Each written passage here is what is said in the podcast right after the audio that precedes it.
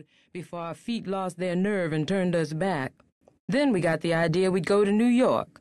We worked around at odd jobs, and a lady gave me a dollar and a half for cutting her grass, which was a lot in those days, so we caught the bus to the city. We took the subway up to Harlem, and when we came out on 125th Street, I'd never seen so many black folk in my life.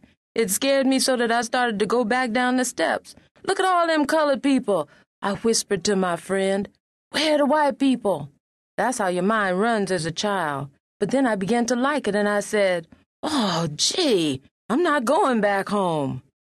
After a day or two, he did, though, and his mother was pleased enough to see him that she made sure he got chicken for dinner. That meal stuck in Daddy's mind because it was one of the rare times he didn't have to eat oatmeal. His father's pay as a laborer was $18 a week, which had to feed nine children, and even when meat and potatoes were on the table, the serving stopped at Daddy's older brother. Daddy got oatmeal. I always wondered why the good things couldn't have stopped after me, he would tell us. It kind of drove me to do a little stealing. I'd go to the Acme or the A&P and sneak cheese and salami and crackers into my pockets. That's why when I bring something home now for you kids, I always make sure there's enough for everybody. I don't want nobody to get the feeling of being left out like I had.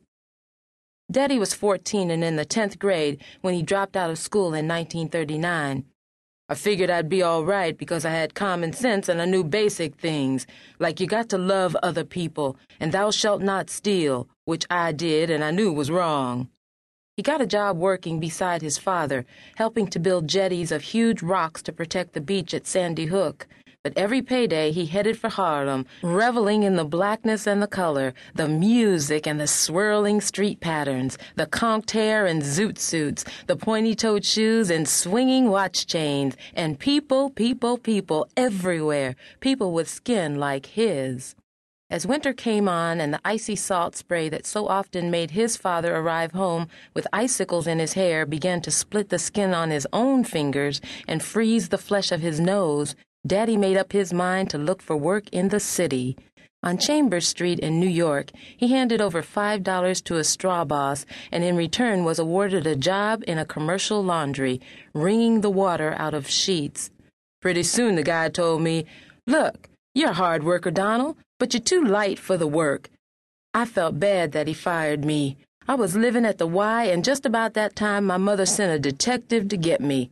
I told the detective I was almost 15 years old, and he said, Still in all, you're too young to be off in the city by yourself. And he rode me back home.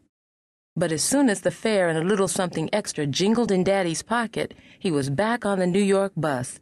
This time he brought a job as a porter at the Theresa, the biggest and finest hotel in Harlem, and from this base he swaggered forth nightly in pursuit of his twin passions, jazz and jitterbugging. On a night when Coleman Hawkins was playing at the Savoy Ballroom, he eyed the girls without partners lined up against the walls and singled out one with high cheekbones. Mommy always picked up the story at this point. This skinny little kid comes over and asks me to dance. I thought to myself I was crazy to give him the time of day, but okay. And wow, did he turn out to be a dancer. We jitterbug like you wouldn't believe. Up, down, in, out, over the shoulder, through the legs. Oh, what a great time that was. Between sets, Daddy discovered that Mommy was also at the Theresa Hotel, working as a chambermaid. Her name was Itasker Frances Edmonds, and she too had dropped out of school that past fall. Itasker, however, had left school with passionate regret and much further along than the tenth grade. She had completed three years at Bluefield State Teachers College in West Virginia, where she had grown up, one of thirteen children of a coal miner who stretched his pay by growing potatoes and raising chickens, rabbits, and pigs. A self ordained Baptist minister, her father lined up all the children every evening when he returned from the mine and whipped them, contending that each had more than likely done something wrong during the day when he hadn't been there to see it. The younger children tended to the farm chores, while the older boys followed their father into the mines. As for the older girls, since there wasn't enough land to make it worthwhile to keep them home to farm, they were expected to marry and leave or find work and leave. When Itasker did neither,